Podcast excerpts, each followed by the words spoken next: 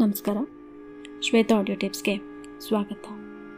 ಎಂದಿನಂತೆ ನಿಮ್ಮ ಸಲಹೆ ಮತ್ತು ಪ್ರೋತ್ಸಾಹಗಳೊಂದಿಗೆ ನನ್ನ ಮುಂದಿನ ಸಂಚಿಕೆ ಎಪಿಸೋಡ್ ಆರು ಟಚ್ ಪ್ರಾರಂಭ ಮಾಡ್ತಾ ಇದ್ದೇನೆ. ಅವತ್ತಿನ ದಿನ ಮಲ್ಗಿರ್ಬೇಕಾದ್ರೆ ಕಾಣದ ಕೈಯೊಂದು ನನ್ನ ಸುಂಟಾನ ತಾಕಿತ್ತು ರಾಜು ಅಂತ ಅಂದ್ಕೊಂಡು ಕಣ್ಬಿಟ್ಟು ನೋಡಿದೆ. ಬಟ್ ಅದು ರಾಜು ಆಗಿರಲಿಲ್ಲ. ಬದಲಿಗೆ ರಾಜು ತಮ್ಮ. ತಕ್ಷಣ ಎದ್ದು ಸೀರೆನ ಸುತ್ತಕೊಂಡೆ ಗಾಬರಿ ಆಗಿತ್ತು ನನಗೆ. ಅವಾಗ ಮನೇಲಿ ಯಾರೂ ಇರಲಿಲ್ಲ ಕೂಡ. ತಕ್ಷಣ ಅವನ ಮೇಲೆ ಕೂಗಾಡ್ಬಿಟ್ಟೆ. ಅವನ ಮನೆಯಿಂದ ಆಚೆ ಹೊರಟೋದ. ನಾನು ಅಲ್ಲೇ ಕೂತ್ಕೊಂಡು ಅಳ್ತಿದ್ದೆ. ಸ್ವಲ್ಪ ಹೊತ್ತಾದಮೇಲೆ ಎಲ್ಲೋ ಹೊರಗಡೆ ಹೋಗಿದ್ದೆ ರಾಜು ಮನೆಗೆ ಬಂದ. ಬಂದ ಕೂಡಲೇ ನಾನು ರಾಜುಗೆ. ರಾಜು ನಾವಿಬ್ಬರು ಸಿಟಿಗೆ ಹೋಗ್ಬಿಡೋಣವಾ? ನನಗಿಲ್ಲಿರೋಕ್ಕೆ ಇಷ್ಟ ಆಗ್ತಿಲ್ಲ ಅಂತ ಹೇಳಿದೆ. ರಾಜು ಆವಾಗ ಇನ್ನೂ ಸ್ವಲ್ಪ ದಿನ ಹೋಗಲಿ, ಹೋಗೋಣ. ಇವಾಗಲೇ ಹೋದರೆ ಸುಮ್ಮನೆ ಪ್ರಾಬ್ಲಮ್ ಆಗುತ್ತೆ. ನೀನು, ಇನ್ನು ಮೈನರ್ ಬೇರೆ ಅಂತ ಹೇಳ್ದೆ. ಅವಾಗ ನಾನು ನಡೆದಿದ್ದ ವಿಷಯನ ಹೇಳೋಕ್ಕೆ ಶುರು ಮಾಡಿದೆ. ನಿನ್ನ ತಮ್ಮ ನನ್ನ ಮಧ್ಯಾಹ್ನ ಮಲಗಿರುವಾಗ ನನ್ನ ಸೊಂಟ ಹಿಡ್ಕೊಂಡ ನನಗೆ ತುಂಬ ಭಯ ಆಗ್ತಿದೆ ಈ ಮನೇಲಿರೋಕ್ಕೆ ಅಂತ.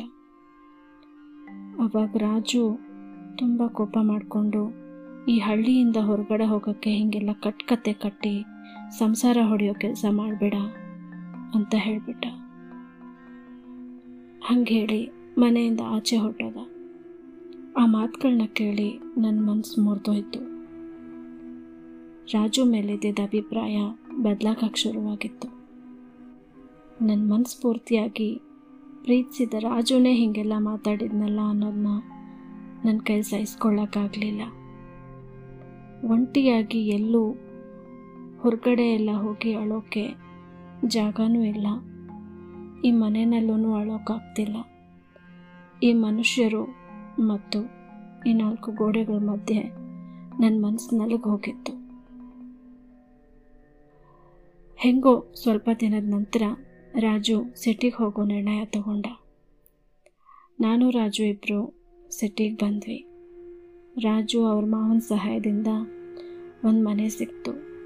ತಿಂಗಳಿಗೆ ಐದು ಸಾವಿರ ರೂಪಾಯಿ ಬಾಡಿಗೆ. ಆದ ತಕ್ಷಣಕ್ಕೆ ಮನೆಗೆ ಬೇಕಾಗಿದ್ದ ಅಡ, ಅಗತ್ಯದ ವಸ್ತುಗಳು ಮತ್ತು ಅಡುಗೆ ಪದಾರ್ಥಗಳನ್ನ ತಗೊಂಡು ಮನೆಗೆ ಬಂದ್ವಿ. ಮನೆ ಗೃಹ ಪ್ರವೇಶ ಮಾಡಿದ್ವಿ ಹಾಲುಗ್ಸಿದ್ವಿ ಅವತ್ತಿನ ಸಂಜೆನೆ ನಂದು ಮತ್ತು ರಾಜ್, ರಾಜುವಿನ ಮೊದಲ ರಾತ್ರಿ ಕೂಡ ಆಗಿತ್ತು. ಹೊಸ ಮನೆಯಲ್ಲಿ ಹೊಸ ಸಂಸಾರ ಶುರು ಮಾಡಿದ್ವಿ ನಾನು ಮತ್ತು ರಾಜು. ರಾಜು ಅವ್ರ ಮಾವನ ಕೇಬಲ್ ಅಂಗಡಿನಲ್ಲಿ ಕೇಬಲ್ ಆಪ್ರೇಟರ್ ಆಗಿ ಕೆಲಸ ಮಾಡ್ತಿದ್ದ. ತಿಂಗಳಿಗೊಂದು ಎಂಟು ಸಾವಿರ ರೂಪಾಯಿ ಸಂಬಳ ಬರ್ತಿತ್ತು. ಮನೆ ಬಾಡಿಗೆ ಐದು ಸಾವಿರ ಅಂತ ಹೋದರೆ ಉಳಿತಿದ್ದಿದ್ದು ಮೂರು ಸಾವಿರ. ಆ ಮೂರು ಸಾವಿರದಲ್ಲಿ ಮನೆ ನಡೆಸೋದು ಸ್ವಲ್ಪ ಕಷ್ಟನೇ ಆಗ್ತಿತ್ತು. ಹೀಗೆ ಒಂದಿನ ರಾತ್ರಿ ಊಟ ಮುಗಿಸಿ ಮಲಗಿರುವಾಗ ನಾನು ರಾಜುನ ಕೇಳಿದೆ. ರಾಜು, ತಿಂಗಳಿಗೆ ಮೂರು ಸಾವಿರದಲ್ಲಿ ಮನೆ ಖರ್ಚು ನಿಭಾಯಿಸೋದು ತುಂಬ ಕಷ್ಟ ಆಗ್ತಿದೆ ಅಲ್ವಾ? ನಾನು ಹೇಗೋ ಟೆಂತ್ ಪಾಸ್ ಆಗಿದ್ದೀನಿ. ಕಾಲ್ ಸೆಂಟ್ರ್ನಲ್ಲಿ ಜಾಬಿಗೆ ಟ್ರೈ ಮಾಡಿದ್ರೆ ಒಂದು ಆರು ಸಾವಿರ ರೂಪಾಯಿ ಬರುತ್ತೆ. ನಮ್ಮಿಬ್ಬರಿಗೂ ಏನು ಬೇಕೋ ಅದನ್ನು ತಗೋಬೋದಲ್ವಾ ಅಂತ ಕೇಳಿದೆ. ರಾಜು ಸ್ವಲ್ಪ ಹೊತ್ತೇನು ಮಾತಾಡಲಿಲ್ಲ. ಹಾಗೆ ಯೋಚನೆ ಮಾಡಿ, ಸರಿ ಟ್ರೈ ಮಾಡು, ಅಂತ ಹೇಳ್ದ. ಮಾರನೇ ದಿನ ಬೆಳಗ್ಗೆನೇ ಎದ್ದು, ನಾನು ಮತ್ತು ರಾಜು ಇಬ್ಬರು ಸೈಬರ್ ಸೆಂಟರ್ಗೆ ಹೋಗಿ ನನ್ನ ರೆಸ್ಯೂಮ್ ರೆಡಿ ಮಾ ರೆಡಿ ಮಾಡಿಸ್ಕೊಂಡ್ವಿ. ಕೆಲವೊಂದು ನ್ಯೂಸ್ ಪೇಪರ್ಗಳನ್ನ ತಗೊಂಡು ಜಾಬ್ಸ್ ಆ್ಯಡ್ಗಳನ್ನ ನೋಡಿ ನಂಬರ್ ಕಲೆಕ್ಟ್ ಮಾಡಿಕೊಂಡೆ. ಹಾಗೆ ಒಂದು ಕಂಪ್ನಿನಲ್ಲಿ ಇನ್ ಇಂಟರ್ವ್ಯೂಗೆ ಬರೋದಕ್ಕೆ ಹೇಳಿದರು.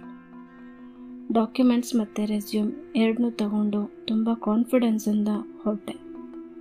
ರಾಜುನೇ ಆಫೀಸ್ವರೆಗೂ ಡ್ರಾಪ್ ಮಾಡಿದ್ದ. ರಿಸೆಪ್ಷನ್ನಲ್ಲಿ ಹೋಗಿ ಹೇಳಿದಾಗ ವಾಕಿನ್ ಇಂಟರ್ವ್ಯೂಗೆ ಬಂದಿದ್ದೀನಿ ಅಂತ ಒಂದು ಫಾರ್ಮ್ ಕೊಟ್ಟರು ಫಿಲಪ್ ಮಾಡೋಕ್ಕೆ. ಆ ಫಾರ್ಮ್ ಫಿಲಪ್ ಮಾಡಿ ನನ್ನ ರೆಸ್ಯೂಮೆ ಅಟ್ಯಾಚ್ ಮಾಡಿ ಅಲ್ಲಿ ಕೊಟ್ಟೆ. ನನ್ನ ಟರ್ನ್ಗಾಗಿ ವೆಯ್ಟ್ ಮಾಡ್ತಿದ್ದೆ. ತುಂಬ ಕಾನ್ಫಿಡೆನ್ಸ್ ಆಗೇ ಇದ್ದೆ ಜಾಬ್ ಬರುತ್ತೆ ಅಂತ. ಇಂಟರ್ವ್ಯೂ ಕ್ಯಾಬಿನ್ ಒಳಗಡೆ ಕರೆದ್ರು. ಒಳಗಡೆ ಹೋದ್ಮೇಲೆ ಇಂಟರ್ವ್ಯೂ ಒಂದು ಫಿಫ್ಟೀನ್ ಮಿನಿಟ್ಸ್ವರೆಗೂ ತಗೋತು. ಆಮೇಲೆ ಓಕೆ ಹೊರಗಡೆ ವೆಯ್ಟ್ ಮಾಡಿ ಅಂತ ಹೇಳಿದ್ರು. ಮುಂದೇನಾಯಿತು ಅಂತ ಹೇಳ್ತೀನಿ ಮುಂದಿನ ಸಂಚಿಕೆಯಲ್ಲಿ. Until then stay ಯೂನ್ to Shweta audio tips thank you for listening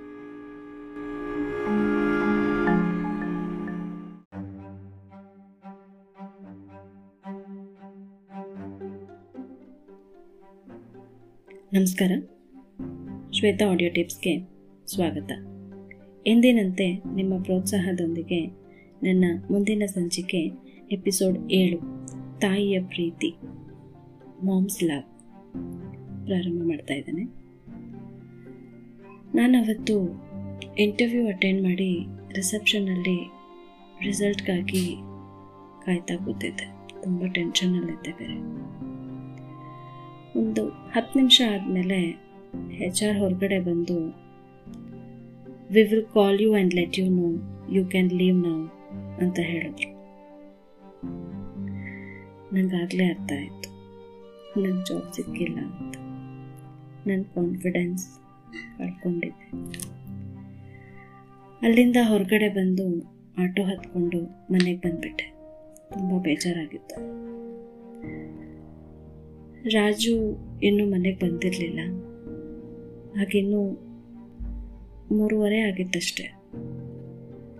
ಆಗ ಅಮ್ಮನ ನೆನಪಾಗಿ ನಮ್ಮ ಮನೆ ಲ್ಯಾಂಡ್ಲೈನ್ ನಂಬರ್ಗೆ ಕಾಲ್ ಮಾಡಿದೆ. ಹೆಂಗೋ ನನ್ನ ಪುಣ್ಯ. ಅಮ್ಮನೇ ಕಾಲ್ ರಿಸೀವ್ ಮಾಡಿದರು. ಅಮ್ಮ ಆ ಕಡೆಯಿಂದ ಹಲೋ ಅಂದರು ಅಷ್ಟೆ. ಅಮ್ಮನ ಧ್ವನಿ ಕೇಳ್ತಿದ್ದಂಗೆ ತುಂಬ ಅಳು ಬಂದ್ಬಿಡ್ತು. ನನ್ನ ಅಳೋನ್ ಕೇಳಿಸ್ಕೊಂಡು, ಅಮ್ಮ, ಪಿಂಕಿ, ಅಳ್ಬೇಡ, ಏನಾಯ್ತು ಹೇಳು ಅಂತ ಕೇಳಿದ್ರು. ಆಗ ನಾನು, ಏನೂ ಆಗಿಲ್ಲ, ಅಮ್ಮ. ನಿನ್ನ ಧ್ವನಿ ಕೇಳಿ ತುಂಬ ದಿನ ಆಯ್ತಲ್ಲ, ಅದಕ್ಕೆ ಅಂತಂದೆ. ಅದು ಅಲ್ಲದೆ ನಿನಗೆ ಒಂದು ಮಾತು ಕೂಡ ಹೇಳ್ದಿರ? ಮನೆ ಬಿಟ್ಟು ಬಂದ್ಬಿಟ್ಟೆ. ನಾನು ದಯವಿಟ್ಟು ಕ್ಷಮಿಸ್ಬಿಡಮ್ಮ ಅಂತ ಕೇಳಿದೆ. ನನ್ನ ಮದುವೆಗಳನ್ನ ಹೆಂಗೂ ಬರಲ್ಲ ಅಂತ ಗೊತ್ತಿತ್ತು. ಆದರೆ ನೀನಾದರೂ ಬರ್ತೀಯಾ ಅಂತ ಅಂದ್ಕೊಂಡಿದ್ದೆ ತುಂಬ ನಿರೀಕ್ಷೆ ಮಾಡಿದ್ದೆ ಅಮ್ಮ. ಆದರೆ ನೀನು ಬರಲಿಲ್ಲ. ತುಂಬ ಬೇಜಾರಾಗಿತ್ತು ಅಮ್ಮ. ಅಂತ ಮಾತಾಡ್ತಿರ್ಬೇಕಾದ್ರೆ, ಅಮ್ಮ ನನ್ನ ಮಾತುಗಳನ್ನ ಕೇಳಿಸ್ಕೊಳ್ತಾ ಅವರು ಆ ಕಡೆಯಿಂದ ಅಳ್ತಿದ್ದಾರೆ. ನನಗೇನೋ ಬರಬೇಕು ಅಂತಾನೆ ಇತ್ತು ಪಿಂಕಿ. ತುಂಬ ಪ್ರಯತ್ನ ಕೂಡ ಪಟ್ಟೆ.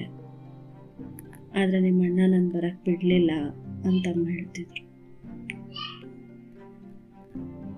ಮತ್ತೆ ನಾನು ಅವ್ರ ಜೊತೆ ಹೇಳೋಕ್ಕೆ ಶುರು ಮಾಡ್ತಿದ್ದೆ. ಸರಿ ಬಿಡು, ಆಗಿದ್ದಾಗೋಯ್ತು. ಹೇಗಿದ್ಯಾ ನೀನು? ಹೆಂಗೆ ನೋಡ್ಕೊಳ್ತಿದ್ದಾನೆ ರಾಜು? ಅಂತ ಕೇಳಿದ್ರು ಅಮ್ಮ. ನಾನು ಚೆನ್ನಾಗೇ ನೋಡ್ಕೊಳ್ತಿದ್ದಾರಮ್ಮ. ನಾನು ಚೆನ್ನಾಗೇ ಇದ್ದೀನಿ. ನಾವಿವಾಗ ಇಲ್ಲೇ ಬ್ಯಾಂಗ್ಳೂರಿನಲ್ಲಿ ಮನೆ ಬಾಡಿಗೆಗೆ ತಗೊಂಡಿದ್ದೀವಿ ಅಂತ ನಾನು ಎದ್ದಿದ್ದ ಅಡ್ರೆಸ್ನ ಅಮ್ಮಂಗೆ ಹೇಳಿದೆ. ಅವಾಗ ಅಮ್ಮ, ಸರಿ, ಒಳ್ಳೇದಾಯಿತು. ನಾನು ನಾಳೆ ನೀನು ಬಂದು ನೋಡ್ತೀನಿ ಅಂತ ಹೇಳಿದ್ರು. ನನಗೆ ಆ ಮಾತು ಕೇಳಿನೇ ತುಂಬ ಖುಷಿಯಾಗೋಯ್ತು ಸರಿ ಅಮ್ಮ ಅಂತಂದೆ. ಆಗಷ್ಟರಲ್ಲಿ ಕಾಲ್ ಕಟ್ಟಾಯಿತು. ಅಣ್ಣ ಬಂದೇನೋ ಅಂತ ಅಂದ್ಕೊಂಡು ನಾನು ಮತ್ತೆ ಕಾಲ್ ಮಾಡಲಿಲ್ಲ. ಸಂಜೆ ಅಷ್ಟೊತ್ತಿಗೆ ರಾಜು ಮನೆಗೆ ಬಂದ. ಮತ್ತು ಕೇಳ್ದ, ಏನಾಯಿತು ಇಂಟರ್ವ್ಯೂ ಅಂತ. ಸೆಲೆಕ್ಟ್ ಆಗಿಲ್ಲ ಅಂತಂದೆ. ಆವಾಗ ರಾಜು, ಸರಿ, ಒಂದೆರಡು ದಿನ ರೆಸ್ಟ್ ತಗೋ. ಮತ್ತೆ ಬೇರೆ ಆಫೀಸ್ನಲ್ಲಿ ಟ್ರೈ ಮಾಡು. ಖಂಡಿತ ಸೆಲೆಕ್ಟ್ ಆಗ್ತೀಯಾ?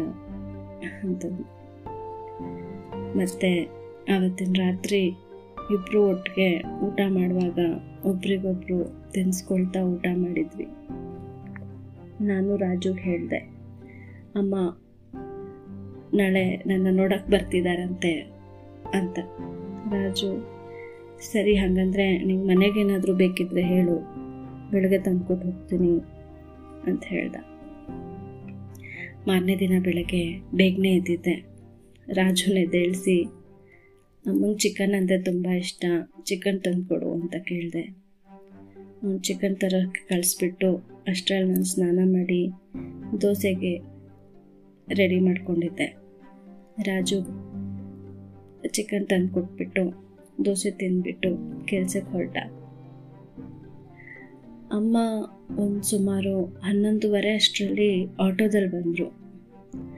ಅಮ್ಮನ ನೋಡಿದ ಖುಷಿಗೆ ಓಡೋಗಿ ಅಮ್ಮನ ಗಟ್ಟಿಯಾಗಿ ಹಾಗೆ ಮಾಡಿಕೊಂಡೆ. ನನ್ನ ಕಣ್ಣಲ್ಲಿ ಆನಂದ್ ಬಾಷ್ಪಗಳೊಂದಿಗೆ ನಾನು, ಅಮ್ಮ ಇಬ್ಬರು ಮನೆ ಒಳಗೆ ಬಂದ್ವಿ. ಅಮ್ಮ, ನಾನು ತುಂಬ ಮಾತಾಡಿದ್ವಿ ಅವತ್ತು. ನನ್ನ ಕಣ್ಣಲ್ಲಿನ ಸಂತೋಷ? ಅವಳು ಕಾಣಿಸುತ್ತೋ ಏನೋ? ಅವಳು ನನ್ನ ಜೊತೆ ತುಂಬ ಮಾತಾಡಿ ಹೀಗೆ ಕಷ್ಟ ಸುಖಗಳನ್ನ ಹಂಚ್ಕೊಳ್ತಾ ಇದ್ವಿ. ನಿನ್ಗೇನಾದರೂ ಸಹಾಯ ಬೇಕಿದ್ರೆ ಸಹಾಯ ಬೇಕಿದ್ರೆ ನನ್ನ ಕೇಳು ಅಂತ ಹೇಳಿದ್ರು ಅಮ್ಮ. ನನಗೆ ಆ ಮಾತೇ ಸಾಕು ಅನ್ಸೋಗಿತ್ತು. ನೂರಾನೆ ಬಲ ಬಂದಷ್ಟು ಶಕ್ತಿಯಾಗಿತ್ತು ನನಗೆ ಇವತ್ತು ಮೊದಲನೇ ಸಾರಿ ಅಮ್ಮ ನಾನು ಮಾಡಿದ ಅಡುಗೆ ರುಚಿ ನೋಡಿದ್ರು. ನಾನು ಅಮ್ಮನ ಜೊತೆ ಇದ್ದಾಗ ನಾನು ಯಾವತ್ತೂ ಅಡುಗೆ ಮಾಡಿರಲಿಲ್ಲ. ಅಮ್ಮ, ಊಟ ಮಾಡ್ತಾ? ತುಂಬ ಚೆನ್ನಾಗಿ ಮಾಡೋದು ಕಲ್ತ್ಕೊಂಡ್ಬಿಟ್ಟಿದ್ಯಾ ಪಿಂಕಿ? ಅಡುಗೆನ? ಅಂತಂದರು. ಸರಿ, ಈಗ ನಾನು ಹೊಡ್ತೀನಿ ಈಗಾಗಲೇ ಲೇಟ್ ಆಗಿದೆ ಅಂತ ಹೇಳ್ತಾ, ನನಗೆ ಅಮ್ಮ ಅವತ್ತು ಹತ್ತು ಸಾವಿರ ರೂಪಾಯಿ ಕ್ಯಾಶ್ ಕೊಟ್ಟರು ದೀಪಾವಳಿ ಹಬ್ಬ ಬರ್ತಿದೆ. ನೀನು ಖರ್ಚಿಗಿಟ್ಕೊ ರಾಜುಗೇನು ಹೇಳಕ್ಕೆ ಹೋಗ್ಬೇಡ, ನಾನು ದುಡ್ಡು ಕೊಟ್ಟೆ ಅನ್ನೋದು. ಅಂತಂದರು ನಿನಗೇನಾದರೂ ಬೇಕಿದ್ರೆ ತಗೋ ಅಂತ ಹೇಳಿ ಅಮ್ಮ ಅಲ್ಲಿಂದ ಹೊರಟ್ರು ಆಗ ನನಗೆ ತಾಯಿತನದ ಮಹತ್ವ ಅರ್ಥ ಆಗಿತ್ತು. ರಾಜು ಸಂಜೆ ಮನೆಗೆ ಬಂದ ತಕ್ಷಣ ನಾನು ಅಮ್ಮನ ಬಗ್ಗೆ ಹೇಳಿದೆ. ತುಂಬ ಹೊತ್ತು ಮಾತಾಡಿದ್ವಿ, ಮತ್ತೆ ಹೋಗುವಾಗ ದುಡ್ಡು ಕೊಟ್ಟರು ದೀಪಾವಳಿ ಹಬ್ಬಕ್ಕೆ ಬಟ್ಟೆ ತಗೊಳ್ಳಿ ಅಂತ ಅಂತಂದೆ. ಆವಾಗ ರಾಜು, ಹಾಂ, ಹಬ್ಬ ಅಂದಿದ್ದೆ ನೆನಪಾಯಿತು. ನಾವು ಊರಿಗೆ ಹೋಗಬೇಕು ಹಬ್ಬಕ್ಕೆ. ಮದುವೆ ಆದಮೇಲೆ ಇದು ನಮ್ಮ ಮೊದಲನೇ ದೀಪಾವಳಿ ಅಲ್ವಾ? ಅದಕ್ಕೆ ನಾವು ನಾಳೆನೇ ಹೊರಡೋಣ ಅಂತ ಹೇಳ್ದ. ನನಗಿಷ್ಟ ಇಲ್ಲದೆ ಹೋದರೂ ನಾನು ರಾಜು ಬೈಕ್ನಲ್ಲಿ ಊರಿಗೆ ಹೊರಟ್ವಿ. ಮುಂದೆ ಹೇಳ್ತೀನಿ ಏನಾಯಿತು ಅಂತ. Stay tuned to Shweta audio tapes thank you for listening